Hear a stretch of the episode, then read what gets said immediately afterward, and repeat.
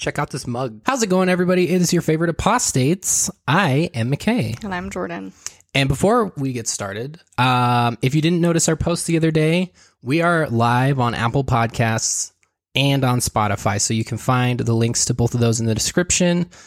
Again, to reiterate, it's just there if you want to just listen and you don't want to keep the YouTube app, or you can't stand that I touched my hair, which I've had to correct again today. Um, then you can listen to the audio only format of this show. Or if you So- have friends that only listen to podcasts. yeah, and if you you're a podcast like our person, stuff. yeah. Um, being a YouTube person is tough, honestly, because YouTube uh, kind of sucks sometimes. Anyway, so there's that. Also, happy arbitrary end to cycl- cyclical timekeeping uh, time unit. There you go. To every one of you, happy New In Year. In other words. Yeah.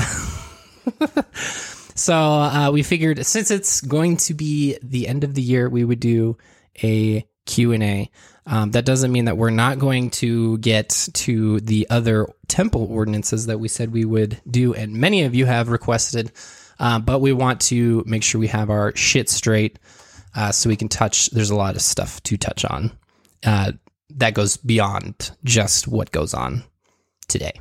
Anyway, anyway, so Jordan put up on Instagram um a little question box thing so people can submit their questions. There's a lot of questions that I've also been seeing on YouTube. So thank you everybody who threw them in there. We're just going to kind of rapid fire go through them and uh, answer them as we go. okay. This is not organized. Um, you guys asked a lot of We're, questions, we're we're bringing the quality content today. and I do not want to like go through and organize each of them. So I'm just going to. Oh They're my be all gosh, my nose will not stop itching. this happens to me every time we do a video. Okay, so we're just going to start with some of them and kind of bebop around, and it's probably not going to make logical sense, but here we are. What Whatevs. Do you still have a good relationship with your Mormon family? Define good. Hopefully, none of them are watching this. Uh, but if they are, then they've already told me that they don't. So, uh, more or less, um, it's better. Relationships function better when you draw boundaries. So we said no religion and no politics, and things seem to be going okay It's just kind of still with my family at least yeah it's how do you have a relationship with your family when like literally and these are their words not mine all they do is church Like it's the focal point of their lives. They go to the temple once a week. Yeah. They're they have callings in church. They work at church. They are doing activities during the week. They have two hour Yep. church on the weekends. Like it literally their lives. I mean, it's the focal point of their lives. So it's difficult to adapt Yeah. because they don't want to say anything to us because they feel weird about it. Um, we and it's not like we don't want to hear about that stuff. Like we don't we don't care. Um, we wouldn't be like, oh my god, you can't talk about the fact that you went to the temple this week. Like we're not gonna yeah and the gonna do day-to-day stuff is whatever like we don't care. it's stuff that we know about it's stuff that we used to participate in so But like discussions about Mormonism yeah on the no. whole, we're not doing that. yeah we don't do that Um, politics on the whole, not gonna do that. We avoid we avoid that like the plague because there's just too much differing of opinions. So, um, so and that's just with my parents. That's just with yours. it's a little more complex with jordan's my mom works for the church um and her life probably revolves around it just as much as mckay's parents do. Um but her and i don't really have a relationship. So it hasn't really impacted that because around the same time that my Yeah. mom and i stopped talking was when we left the church. So for similar and unrelated reasons but so there you go there you have it the short version of our cocktail of drama Sorry, we didn't have a uh, a more straight answer for you on that one. Um, How are missions funded? Missions, generally on the whole, are funded by the missionaries or their families that are going. Um, that being said, like my parents paid for my mission. The way that it was when I was on a mission was everybody in the United States who served a mission paid $400 a month into the missionary fund, basically. From there, they would be the funds would be divvied up depending on the cost of living and other factors. So obviously, like my room and board was probably not four hundred dollars a month in Honduras, uh, but it was kind of scaled to whoever needed the funds more. Now, some people can't afford that, and that's perfectly fine. I wish that they just wouldn't be able to go because it's a waste of time.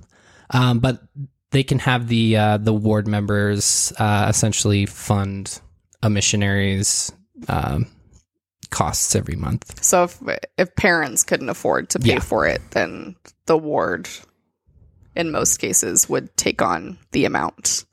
Um, it's not like the church is in any position to be hurting for money. Um, Seriously, they could uh, they could fund everybody's missions for quite a long time. So- but for everybody whose mind is blown by this, yes. In other words, we just told you that you have to pay to go on your mission. you have to pay to work, and they dictate where you live and your hours, and yeah. So, if you ever look at uh, a list of a definition of trafficking, yeah, it hits a lot of those points. There are a lot of kind of sad. missionaries who were subjected to a lot of awful things. Yeah, awful things. So, there's lots of Mormon stories podcasts about like really extreme things that happen to people on missions, like being sexually assaulted by companions, and you know, we here in Utah we hear about it often where you know missionaries get taken hostage in other countries and missionaries get shot at, and Yeah, recently in the news there was a uh, an entire zone or like an entire mission or something, a large amount of missionaries who were all in a chapel and they forgot to lock the door and uh, some armed dudes went in there and robbed every single one of them. It was like a hundred plus missionaries. Every single one of them. and keep in mind these are kids. like, They're adults. they're adults, but they're very- so yeah. young. Most of them are between the age that you can vote and the age that you can drink, which is Most of them leave at 18. So not Yeah. developed brains. Okay. Please explain the different levels of heaven and hell I am so confused.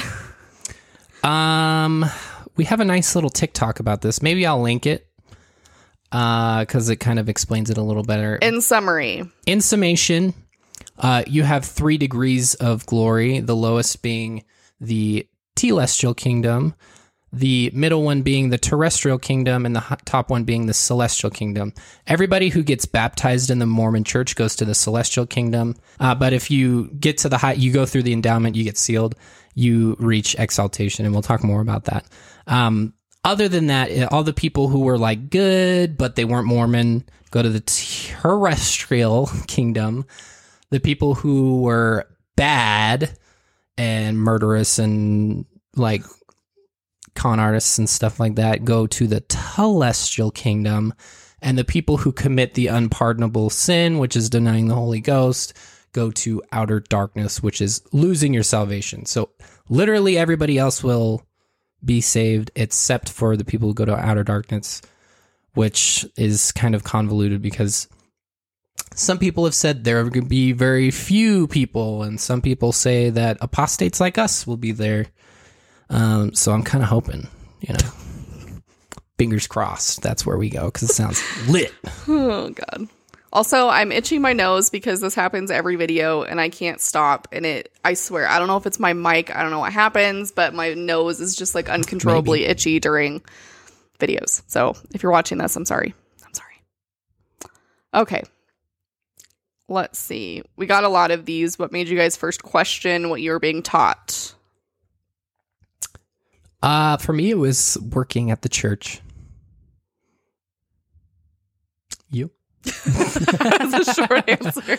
working at the church made me uh, i mean when you see where the sausage gets made and it's like a a cultural thing of people working at the church they're like if you work at the church, it either builds up your testimony or it breaks it. And it definitely broke it for me because a lot of wasted money. The way that they dealt with COVID, I did not like at all. did not. It's it was really uh, obvious that the church is a business and nothing more. So that's what started it, and then uh, so I was super disenfranchised after working for the church. We were already kind of on a pathway. Yeah, it's not like we were going to, to church like all the time. Mm. We would go enough that because I had to keep maintain a temple recommend in order to work at the church because they can discriminate on religious status. Um, so other than that, it was like I was still super true believing up until that point, but we weren't like going to church all the time. Well, and- plus you were enrolled at BYU, so you had to maintain it. The temple recommend for work and also Yeah. for school. So it wasn't really an option to Yeah. not be mostly involved. what was it for you? I've always had questions. I always had questions within Mormonism. Um, a lot of it didn't make sense to me, but the Mormon ideal is that you just like answers will come eventually and you just suck it up and deal with it, which is essentially what I did. Um, and then I doubled down in later years of high school and in college and basically tried to force it on myself to make it work. Um, Lying for the Lord to and yourself. I couldn't do it. I had a bunch of questions. Like people will talk about like shelf items, what broke your shelf. I had a bunch of shelf items that all sat there quite nicely for a long time, um, like polygamy and things of that nature. So that always sat on my shelf. And then uh, once I heard about the second anointing, which we haven't really talked about yet, but once I heard about that, which I had never heard about before, and most members don't even know about. Once I heard about it, that was kind of it for me. I was devastated by that and didn't know how to process it. We can talk about that one for the temple because it's done in the temple, even That's though true. it's not for even the general temple attending population. It's true. So In short, to talk about that. in short, the general authority, like the high up members of the church, get in. It basically sets them so that no matter what they can do, they'll still get into heaven. So that's really great. Yep. Um, so yeah, that's kind of what it was for me, and so I was kind of not super attached after I found the second anointing, and that was probably what a year and a half or before we left, or two. I think so. Yeah, about a year and a Um, half. and then we got on Ex Mormon TikTok, which just kind of sped things along, and then we read the CES letter, and that was it. Done. I that think was there the was a, somebody asked a question, uh, what we think about the CES letter. Oh, so yeah. we'll do a twofer. We'll do a What do you twofer. think about the CES letter, Jordan? Um, I think a lot of people hinge their break from the church on it because it's it's extremely popular. Um, the CES letter stands for Church Education System, and it was wasn't Jeremy an employer? Wasn't he employed by the church? I always I don't forget remember. connection. But it was a letter to the director of this uh, the church education system. So basically, this person went to the top. He went to the church education system and said, you know, I have these questions about Mormonism. These things don't make sense. Um, he laid them out all very neatly. Um, he cited his sources. He went deep into doctrine. He cited Mormon sources, Book of Mormon scriptures, um, and was extremely thorough about it. So wrote this whole beautiful, thorough thing and sent it to the church education system, and they never responded. And eventually, He published it. And then they excommunicated him. Yeah. So, yeah, I've said this before, and I'll say it again. Uh, a lot of people treat the CES letter like an antidote for Mormonism, which I just don't think is the case. Um, it's a great resource. Uh, it's definitely not unique by any means, but you can't just give it to a member, a true believing member, and be like, read this and you'll never go back to church. You have to have had your worldview shifted at least a little bit before you can read that and go, yeah, this is not a church that I would like to belong to. So for us, it was good because we were already, On our way out. I mean, the cracks were already there. So it just came in and split the block. Yeah. So Well, and you have to keep in mind that as, and this isn't true for all Mormons, because I know people are going to come at us in the comments. this isn't true for all Mormons, but for most Mormons, I would say the CES letter is treated as anti-Mormon literature. Yep. Um, and there's a lot of fear around anti-Mormon literature. Like when we told family that we were leaving the church officially, one of the first things was, "Well, what are you reading? What kind of evil stuff are you, Are you reading? reading?" So the CES letter is associated with being evil. yeah. just like the the ex Mormon subreddit. I used to be so, and mind Same. you, my mom was very fear based and very Satan focused. So my experience is probably a little different than other people's, but my I was so afraid of the ex Mormon subreddit that I would not even go near it. Like even when we had left the church, it took me a few months to be able to go into the ex Mormon subreddit without feeling like I was amongst evil people.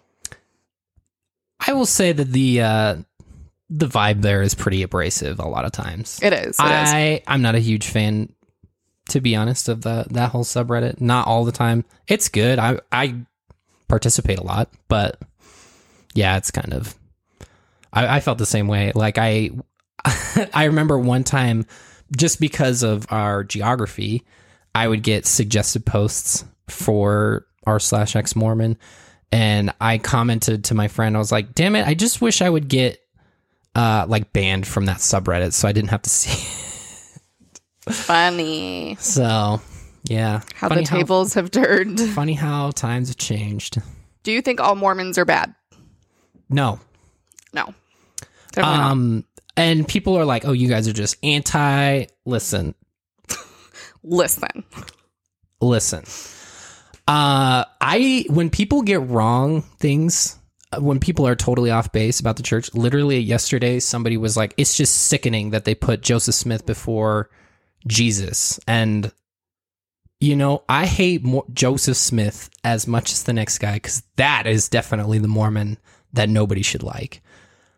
But I did have to correct the record and say, no, they don't think that Joseph Smith is above Jesus. So, But they do I'm- act like it sometimes. I'm willing to go to bat for Mormons uh, because I don't think the people are bad. But uh, anybody who is a part of that, uh, the Mormon industrial complex downtown Salt Lake City, yes, I, I don't like those people. Is there we have this conversation a lot, especially when we first left Mormonism, that you know, and ex Mormons talk about this a lot within the community. Um, because it's kind of an abstract concept, but do the general authorities, do the leaders of the church, do they know? Like they do they know that it's all bullshit? Um and jury's out on that obviously. I could easily see it going both directions easily. Um because you have a lot on the line. That's one of the other questions is somebody was like all the influencers say that nobody in the church is paid. and yeah, they say that and no, it's not correct. Um local level church leaders like members of the the ward or the congregation, bishops Yeah. and things at the local level don't get paid. But when you climb that ladder up and get really high up with the prophet and the 12 apostles and Yeah. You get yearly stipends. you get yearly stipends that are up in that plus hundred thousand dollars plus. figures. So So, and travel's paid, room and board a lot of times. So, so they've got a nice life, and ha- you can like in a general authority position, like in a prophet or apostle position. There's nobody who's been like disaffected from the church in that high of a position, um, at least of recent. yeah. In church's history, that might be a different story, but now, as of now, there's no In the, the prospering era of the church. Nothing not like that has ever happened. There's never been a really high up leader that's dipped. Like that hasn't happened. No. Um, and so I think if one of those people were to leave, it would be a lot to lose because one, it would be a PR nightmare Oh, yeah. for the church, and two, they'd lose out on all that money. So, yeah, yeah. If somebody saw a apostle defect, I mean, a, a lot of people are like under the impression that these guys literally talk face to face with Jesus. So I, it would be a shitstorm, to say the least. it is. I told, I don't remember, I don't think it was you guys that I told to. I think it was one of our It was from one of our ex Mormon friend groups. Um, when my mom worked for the church, well, she still does work for the church. When At a she- different position, yeah. in a different position than the one she's in now. Um, there were rumor millings about um, one of the one of the twelve apostles. There was a new one that had just gotten called, um, and so he had like one of his first meetings with the prophet, um, and essentially the rumor mill. this is total bullshit, but essentially the rumor was he went into that meeting with the prophet and then told his secretary that Joseph Smith was in the meeting. These are, and this kind of goes with the questions are all Mormons bad people? And this kind of answers it for you. This is how deep, deep, deep these people are indoctrinated. And not all of them are like that. There's probably some Mormons that I would tell that story to that would be like, stop. No, No way. That's weird. Um, and so that's not to say that all Mormons would be like, yes, that makes so much sense. But there are so many of them that do. And so there really is a spectrum within Mormonism. We don't hate all Mormons. We definitely see a lot of Mormons that have made themselves aware of a lot of these issues that come and watch our stuff. We have some of y'all that come watch our stuff like religiously.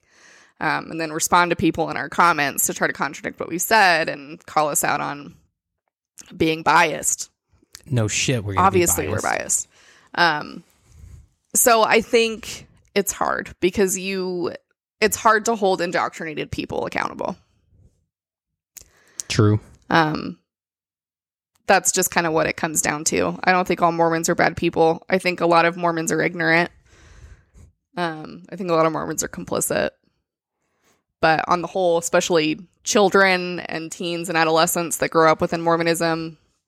Yeah. How do you hold them accountable for not knowing? Well, even the suit, like It's even hard. boomers and older generations, like my grandmother, there was her time. There wasn't stuff out there like this. There wasn't questions. Um, there wasn't the CES letter. There weren't people Yeah, who left the church that went out and spoke about it.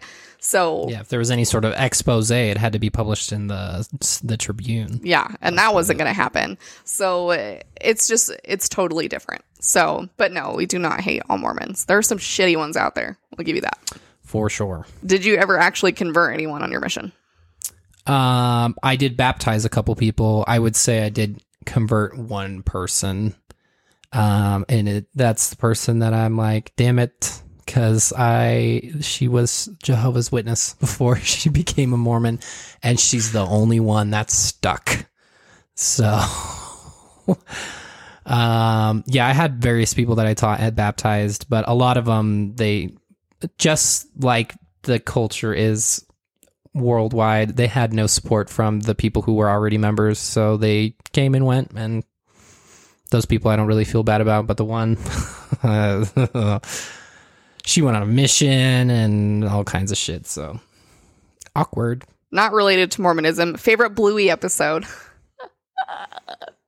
This one's for my Australia viewers and uh, anybody with a VPN.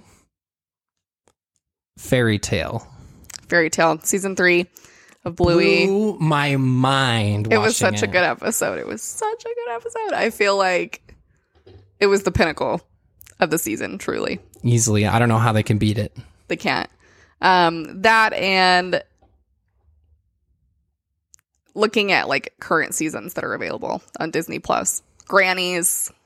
Granny's Grannies is one of my favorites. Um, Sleepy Time is a doozy. man. If you want to sob about life, child trauma, That one will fuck you watch up. Sleepy Time. Um, if you don't know what Bluey is, it's a kids show. That's not really a kids show. It's more like a parent show on Disney that Plus. kids watch. Um, and it is, it is phenomenal. And I hate Highly kids recommend. shows. I don't watch cartoons. I don't watch kids shows. It's the only one. Do Mormons typically have shorter engagements before getting married? yes. Yes. What? Let's see. Um, I got home from my mission in March. Uh, we started officially dating like boyfriend girlfriend in May. like boyfriend, girlfriend. Boyfriend girlfriend But we had been talking since since March. since before my birthday. March was when so got home. basically, all of March, all of you April. say before your birthday, but it was like the day before. It's true. It was. So it was like just a few, a couple days. So March, and then dating in May, talking about getting married in like July, engaged in September. We set our original wedding date for March, and then moved it up to the start of the year. So literally the first week. so uh, September to January was our engagement, and that is not uncommon. no, there's ones that are even shorter than that. Yep. So no, they're not uncommon. And yes, it's because you can't keep your pants on. So Oh yeah. is the underwear comfortable? No. On the whole, no. no, it's the worst. Thoughts on Satanism? Um, Don't really know much about it. it's just atheism with more steps.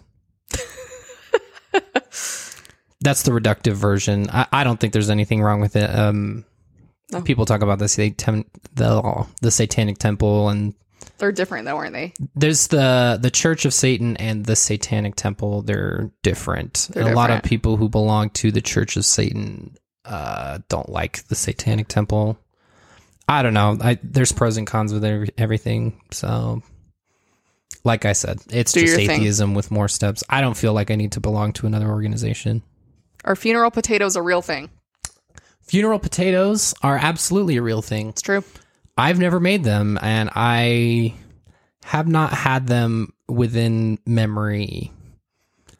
So I don't even know what the deal is with them. But I it is a super popular dish absolutely, yeah. here in Utah. Were you worried if the other spouse was questioning Mormonism the same time you were? I don't think I really realized I was questioning until you had brought it up. Because we were kind of on the same page. Um, like we were being asked when we were going to bless, because traditionally, what you do when you have a child, you bless them and give them a name, which is a way that the church can put their information attached to your family on the rolls of the church. So we were at the point where we were like, uh, like COVID's in full swing, and we didn't want to do it. And then I'm also like, I don't know if this is for us, and I if if if I don't know for sure if it's for us, I don't want to involve our son in it until we know for sure. So We both kind of took that stance. yeah, Both of us al- have always been critical of the church. I feel like there's always aspects of it that we haven't liked. There's always things that have bothered us, and sometimes the same, and sometimes they're different. Um, but overall, we were both supportive of each other through all of that because I don't ever feel like we weren't on the same page. There were just some things like that didn't bother you as much as other things. Like, yeah, but we were ultimately still on the same page, so it didn't really matter. yeah. And we got to this, the the same point, which is all that really matters to me. There's a lot of other people who they end up in mixed faith marriages, which is possible. Like, good on them for It's that. just really difficult. Uh, it, a lot of people people will uh, put their marriage on the line over the church and give people ultimatums, and that is that's sad. So I hope that's not the case in a lot of other. We have friends in mixed religions. faith marriages, and it's it's difficult. If you were in that position, we feel for you. Also, go to therapy. Go to therapy. Does Mormonism have Masonic roots? We will talk about that more with uh, the temple ordinances. There's a lot of stuff that we have to hit on with Masonic ties. It's kind of funny because there's a lot of a lot of parallels between a group in the Book of Mormon called the Gadianton Robbers and the goings-ons of the uh, Masonic panic that was going on around Joseph Smith's time and his area. So that's kind of funny. So, in essence, we'll get into this more We'll in our temple video of the endowment ceremony. But yes, um, Masonry and Mormonism are There's a very linked. a lot of a lot of stuff there. how do they take 10% of your income? Do you send them your income statements? No, you don't. You do it voluntarily. It's on the honor system. So it's 10% of your income. You can pay it however you want. You can pay it at the end of the year. You can pay it twice a year. You can pay it every month. Doesn't matter. Um, at the end of the year, you will be asked in a separate meeting if you paid the full 10% on all of your income. Um, they don't keep track of, like, they're not going to ask you for tax returns. We get that question a lot Yeah. they're not thorough like that. It's on the honor system. But if you're paying like the same amount over a few months and then you stop paying, They would probably notice that. they're probably going to contact you and ask you what's going on. Um, I don't think they would contact you, but they contacted my grandmother. did they? Oh, okay. Yes. Um, so some bishops, this isn't, there isn't policy about this per se. Um, but some bishops, if you stop paying tithing for a little while and then try to get caught back up, some of them won't make you pay for the time that you didn't, and some of them will. Um, we had a bishop that was like, whenever you fall off the wagon with tithing, just get back on. Doesn't matter. Just repent and get back on. Yeah. Um, just pick up where you left off. You don't need to pay back pay. Um, but then my grandmother's also had a bishop that yeah. forced her to pay all that money that she was not paying. Um, I mentioned to someone in the comments, but there was a. Uh, they'll hold you hostage over it in some cases. Um, new name Noah, Mike Norton was on Mormon Stories describing when he used to counterfeit temple recommends for people. One of the reasons he did it for a person was because his bishop said that in order to go to the sealing of his child, The wedding. Yeah, the wedding, which he needs a temple recommend to do, he could not at- obtain that temple recommend until he got up to date on his tithing, which amounted to about $25,000. Uh, so instead, he went to Mike and went for free. That was a long time ago before they had any sort of safety features. But, um, oh, I also want to hit on this. A lot of people, like on the soaking video, they were like, why don't you just lie to the bishop? You absolutely can. There's nothing stopping you. They they're not getting your your bank statements or anything like that. But it's important to remember that the members of the church are indoctrinated to think that God knows all these things and a sin like that wouldn't be able to be made up unless you paid your tithing. For one, and second, they're also taught that the gift of discernment is given to leaders within the church. So if you were to lie, They would know. there's so many tall tales and myths of leaders being able to discern people lying. So, like, if you were to go and say, "Yeah, that's ten percent of my income," the bishop would be like, "Really? Are you sure about Is that? it really?" And then they'd be able to like, "No." Yeah.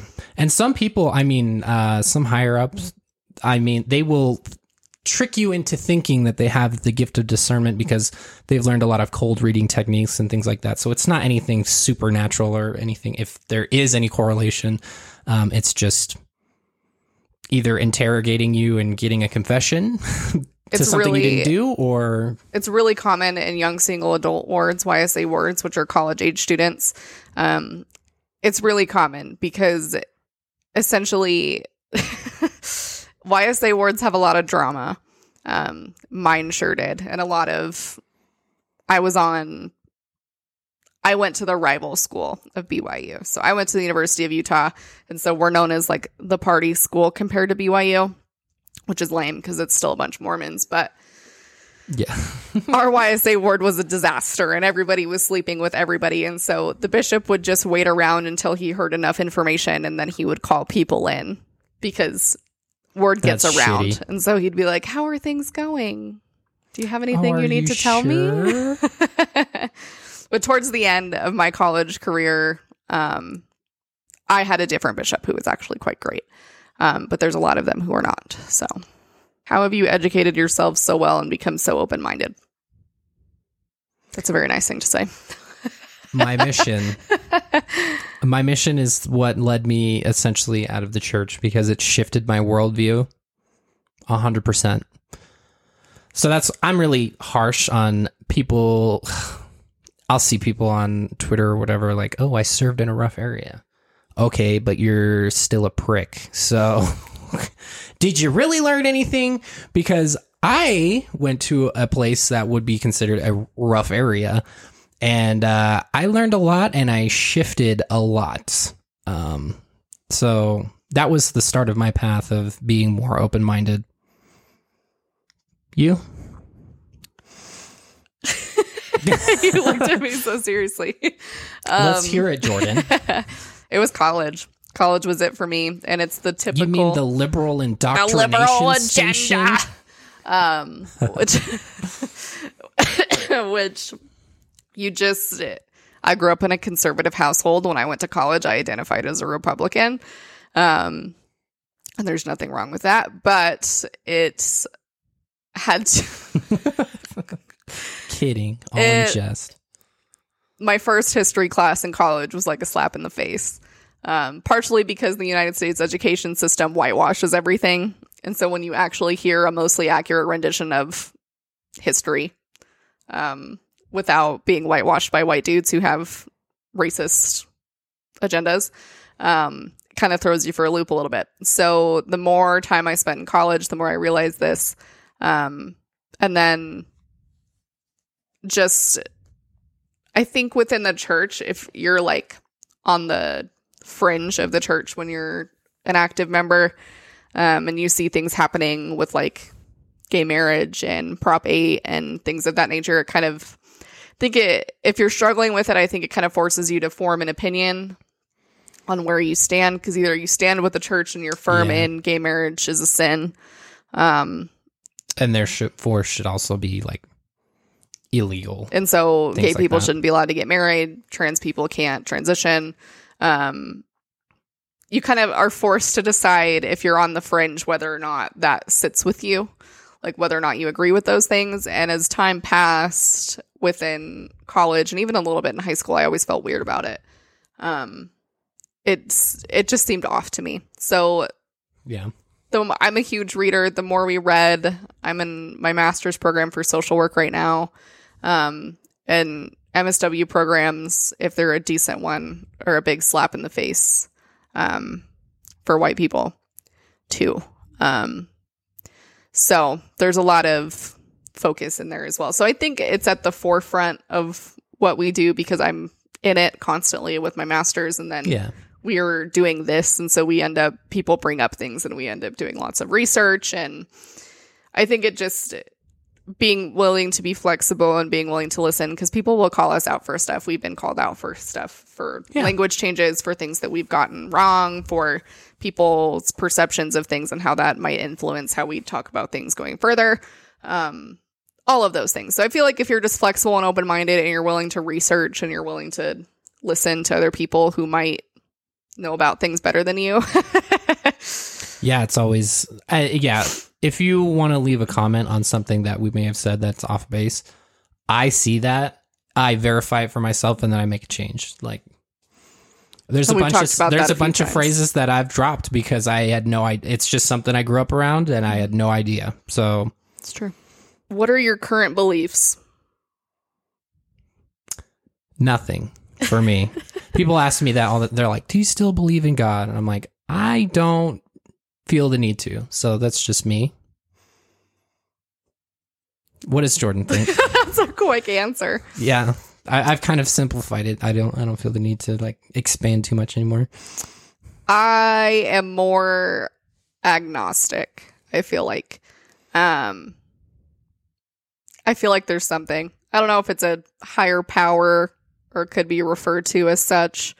Um, I just feel my views. I feel like extend more from spiritual experiences I've had in my opinions on the afterlife, um, and the energy that humans have, and I just don't think that there's an end to that um, after death. So I think that kind of influences how I view things. I don't necessarily think that just like I know a lot of afterlife belief is tied to Christianity and things Yeah. of like especially in the United States is super dominant within Christianity, but I don't necessarily think that an afterlife exists solely because there's a higher power attached to it.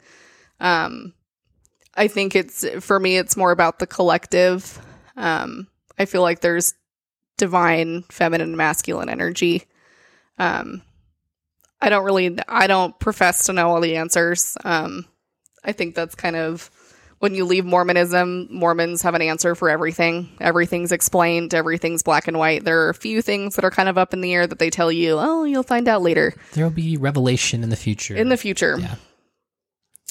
Um, but for the most part, you have the answers to everything. Like what happens after? What do I have to do to get into the highest kingdom of heaven? What do I have to do to prevent myself from, you know, falling and going to one of the lower kingdoms? What is God like? What is the Godhead like? What does Jesus do? Like all of those things are very clear cut and dry within Mormonism for the most part. yeah. And so when you leave Mormonism, it's and this is another one of the questions is what is leaving Mormonism like? It's a it's a culture shock. it hurts your brain. Um I think recently I've seen a lot of ex-Mormons attacking other ex-Mormons for how they process leaving the church. Um especially people like us who talk about it. A lot of other ex-Mormons shame people who continue talking about the church after they've left. Um, Yeah, they're like, how, wha- what's up with these ex Mormons that just continue to like fixate on the church? Like, I am still Mormon. The ter- the title ex Mormon comes from Mormon, so I feel like I'm entitled to be able to continue talking about my experiences, which cover the entire first 25 years of my life. So I just don't think we need to shit on people who are No. grieving something. yeah. um, do you, like can you imagine going from i have everything spoon fed to me for my beliefs on the afterlife and god to i don't feel the need to believe in anything To I know nothing for sure. yeah for the belief It's system that you've been spoon fed and indoctrinated into since birth. Um, literally and all your culture is tied to it, your friends, your family, the people you associate with, what you do on the weekends, what you do during the week, um, your holiday traditions and celebrations, all of those things are tied to Mormonism. And when Mormonism isn't a part of it anymore, it just leaves a huge question mark on everything. I mean, it's it's truly earth shattering because it hits you on every level. Um, and I Yeah. feel like it, I feel like I know people say like I'm done deconstructing. I don't think you're ever done deconstructing, to be honest. Um, especially coming from a, a trauma informed perspective. I think a lot of those things if you're don't tired of deconstructing that's perfectly one fine thing.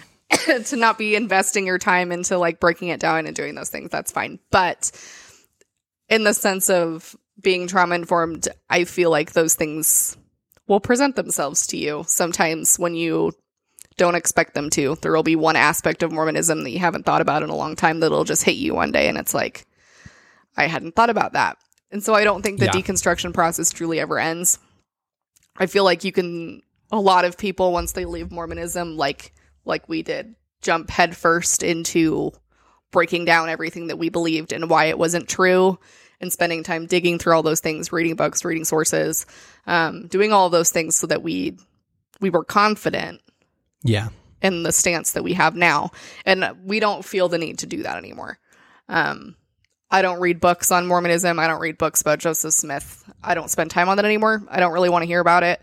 Um, it's funny i probably read scripture more now than i ever did in my day-to-day life behind because when we make videos like about the temple and things like that i want to brush up and make sure i know my shit so if people come in we have to go back literally the only criticism they can have is your guys' bias is showing like okay Okay. yeah but what else what is wrong That's Just fine. point that out I read some series. I read that they're sitting under the desk right here. I read some thick ass books um, on Joseph Smith, and once I felt like I was confident enough in the positions that I had felt prior, like the things that fell off to me. Once I started doing research and reading up on all those things, I was like, "Yeah, this is why this fell off to me." Yeah. Um, once you give into the anti-mormon sources yeah. Which finally a lot of and somebody asked us how do you approach like family members who were maybe on the fringe of mormonism or who like don't know what to do when they don't want to look at anti-mormon literature one of the biggest things in my opinion that lead people out of the church is the church's own gospel topics essays um, so these were created by the mormon church to address controversial topics within the church with church material. Um, Well, not with church material, with church, with historical accurate or accurate historical Not material that they accurate. don't more accurate than what they can include in their like lessons and shit like that. So essentially, if you have a question about like the book of Abraham and that nonsense, you would go and read the church's essay about it, which will then validate that the church is in the right. And then you're like, oh, okay. But a lot of the information in those essays links to things because they can't be totally inaccurate about these things because it would just come off. I mean, it would be provably false. And a lot of things are, but the essays will point you to things that aren't church material. And I think people look at those things and they start to go down that path and they're Yeah. like, oh, this is interesting. So if you have a family member that's kind of on the fringe or a friend who's on the fringe and doesn't really know where to start, the gospel topic essays are an easy recommendation because they're condoned by the church. They are, yeah, they're put out by the church. They're they're church And materials. They are unsettling at best. Yes. So I mean, and that's why we say don't hand anybody a CES letter because you can hand a CES letter to a Mormon and they're not going to think anything of it.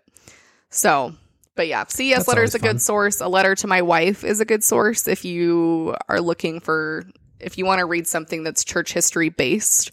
Um, a letter to my wife was created by a guy who wanted to leave the church, but his wife was still very much in. Um, and she said, if you compile all this stuff for me with church based resources, then I'll consider reading it. And so everything that he has is a church sourced document. do you know Um, where they can read that? Is it just called Letter to A letter to my wife or letter to my wife.com. I'll link it in the bio. And you can also le- read the CES letter for free at cesletter.org yeah, I think Yeah. so. They're both very accessible. You can read them online. You don't have to buy them. for free. um, which is really nice. So we'll link both of those in the description. But those are the gospel essays and letter to my wife are church based, so those are kind of easier starting points.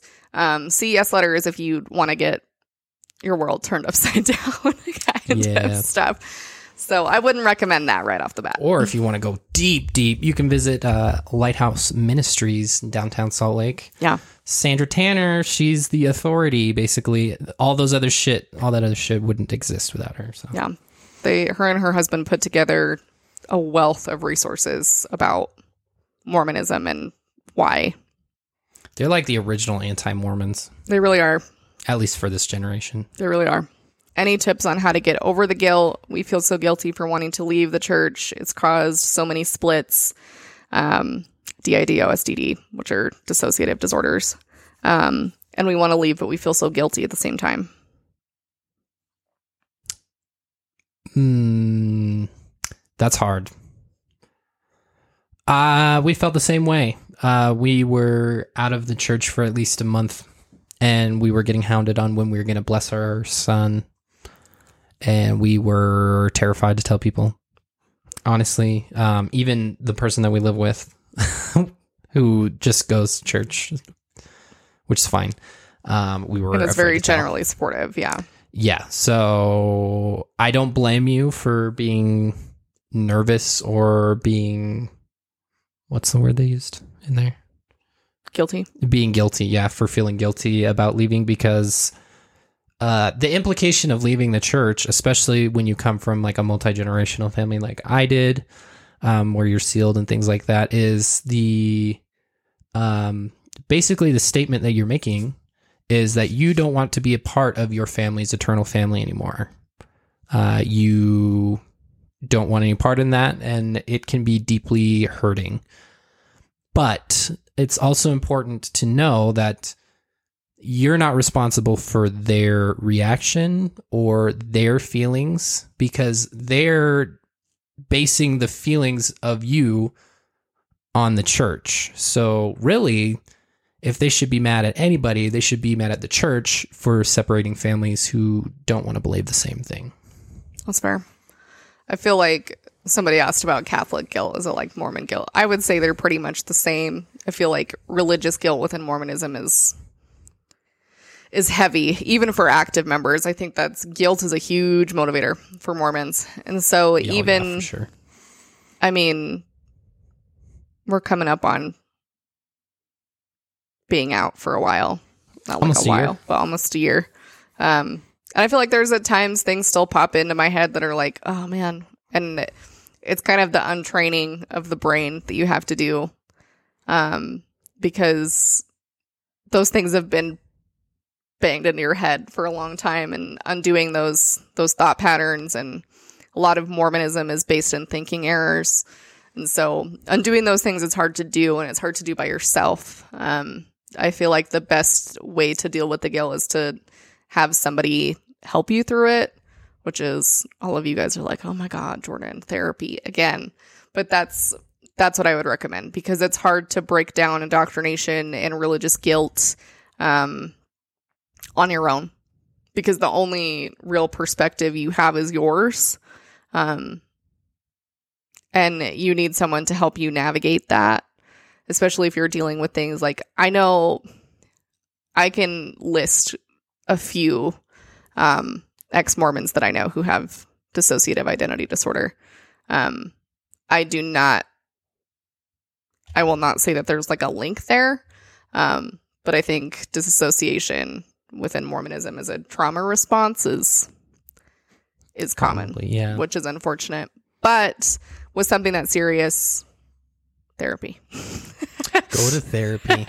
for You everyone want- who ever asks. you want to learn, know where I learned those things? In therapy. Probably We on both go to therapy. Yeah, so probably on Tuesday I kind of that kind of clicked for me. So It's a process, so don't don't beat yourself up. don't beat it. yourself up and be patient. Like this is an extremely difficult process.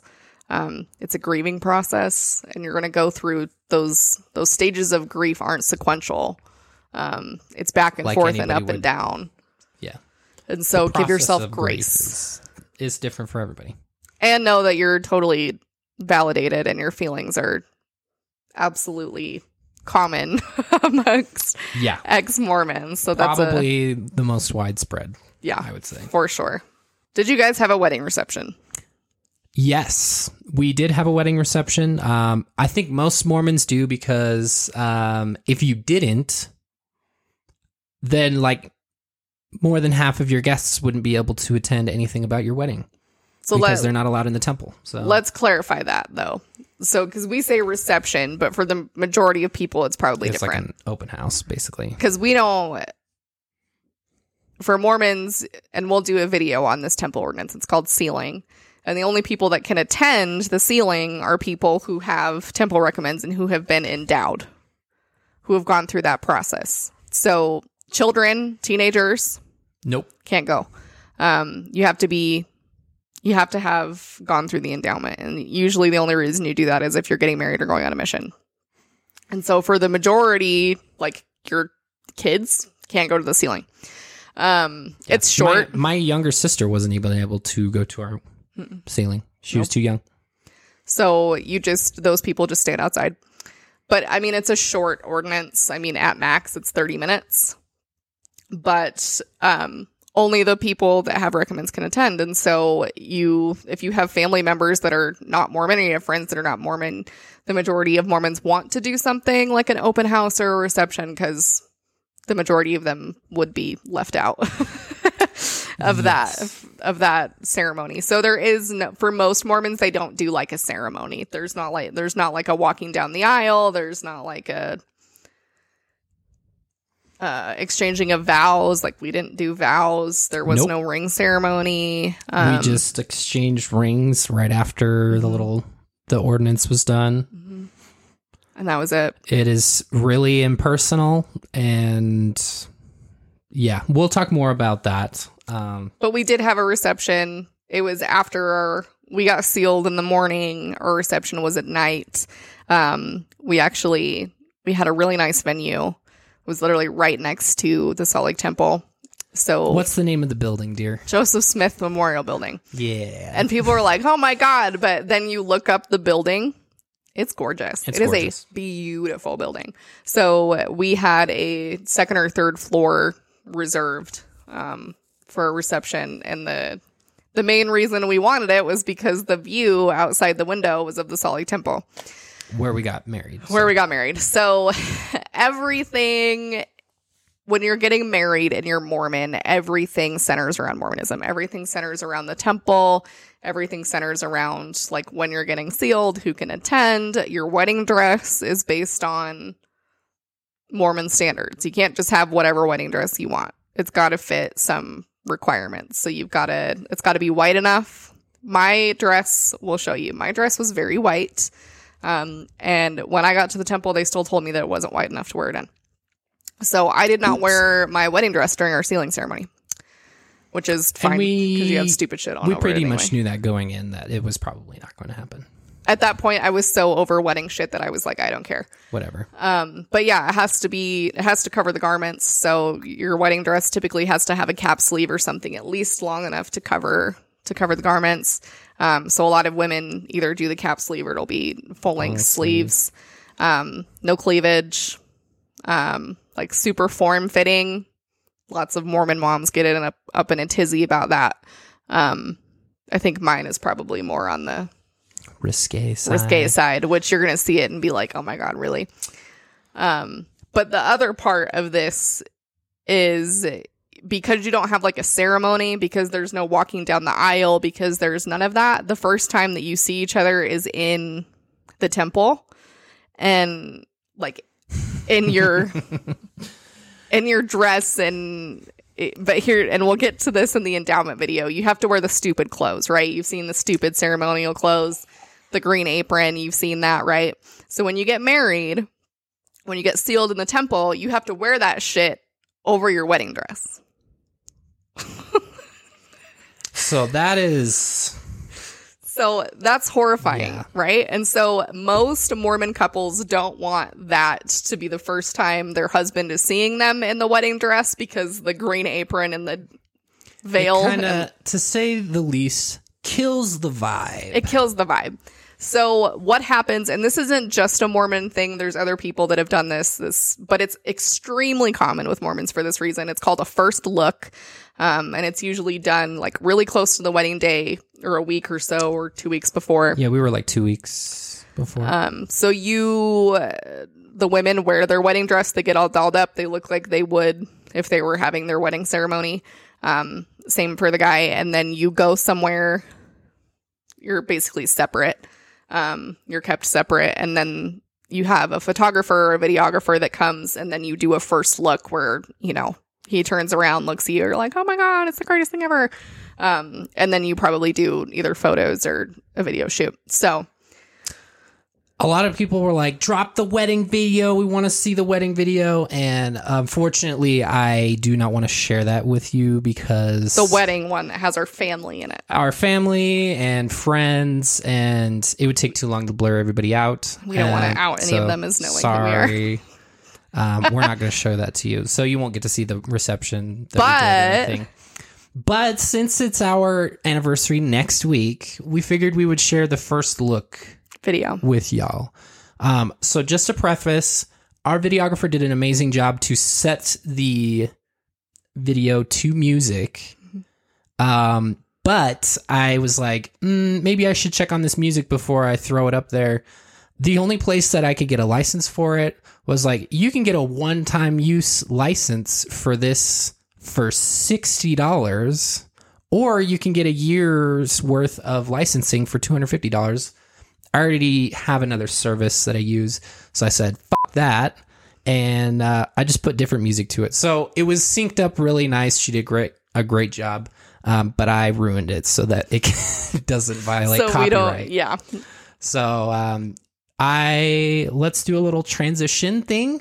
This was four years ago, mind you. Yes, Four years ago. um, You're gonna be shocked at how different I look. And Um, obviously, this is right outside the Salt Lake Temple where we did ours. Yeah. So, we'll do a little reaction to it. I haven't seen it in a little while, so it'll be kind of nice. I just slapped the music on there and didn't watch it, but I've seen it. let's change it up and uh, we'll look at that. Okay, so don't laugh at us. This is uh, This was four years ago. cringe. we'll probably just talk over it because we don't have to pause it because with the music change, there's no copyright issues. Anyway, let's go. Oh, there's a familiar face. Short hair, though. ultra short hair. Look at those shoes. And there's my beautiful bride, Jordan. Those were our wedding colors. Navy blue and maroon. I stand by that choice.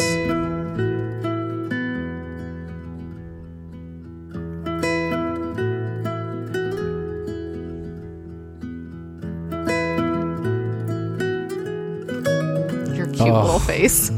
Oh. you may know I was only uh, about six months off my mission here. I might look malnourished, but uh, it's just because I walked everywhere. Oh my god. This was back when Jordan still loved me. Oh my god. Stop. Oh, look at that jump. Beautiful temple in the background, right?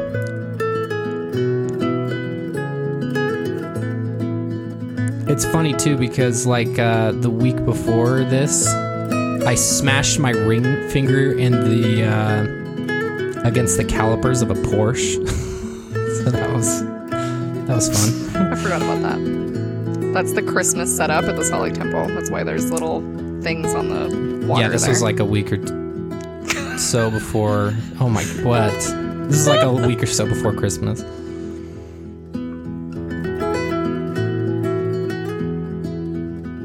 And if you you guys always come on the There it height is. difference, it's Yeah. very obvious. Check it out there.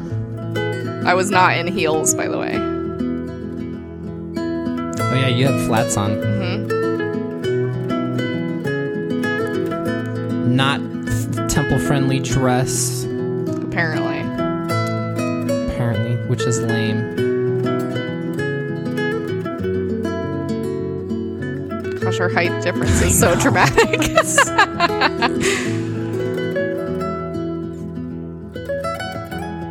This is, uh, Oh, we were also so thin. I know. oh, look at that little wiggle. Can you tell we're white?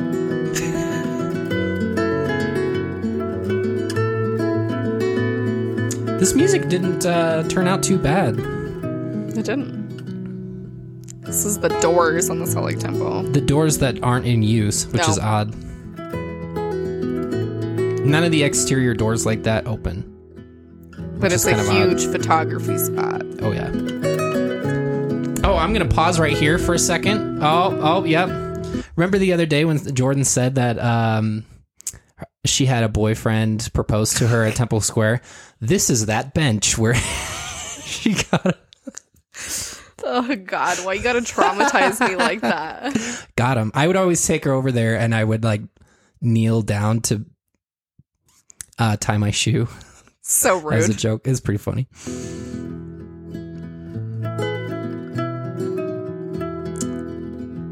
Oh, getting a little hot and heavy there. Sheesh. Oh wow, that faded out really nicely. Um, to be honest, I did adjust the timing, uh, the uh, the tempo of the music, so that it would end at the exact same time as the video. But it still looked pretty good.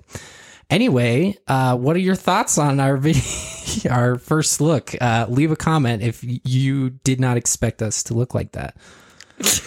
I didn't. Because I look at myself there and I'm like, oh my god. Then I looked like very vertical. Now I look kind of horizontal at the same time. So. Also, Same. wow, I have a lot more hair. I had not gone through childbirth at that point, so there was not a fat part of me. so that is a change. We are not fat phobic over here, let's be clear, but it's just crazy to see the difference. Yeah. So that was only we're coming up on four. That was four years ago officially because uh, uh, we did that prior to. We had to do it like two weeks beforehand because you had Christmas and New Year, and it was just going to be crazy. So that was a good time. Our wedding, our reception was a blast. I wish I could share that video with you guys. Yeah, was- but sorry, y'all. We we are not looking to uh, share that much of our lives if it includes other people. So there you have it. Um, yeah, this was kind of a fun little Q and A and a thing to share. Thanks everybody for hanging out with us. Did you have anything to add to uh, finish it out? you guys always ask a lot of questions, um, which is great.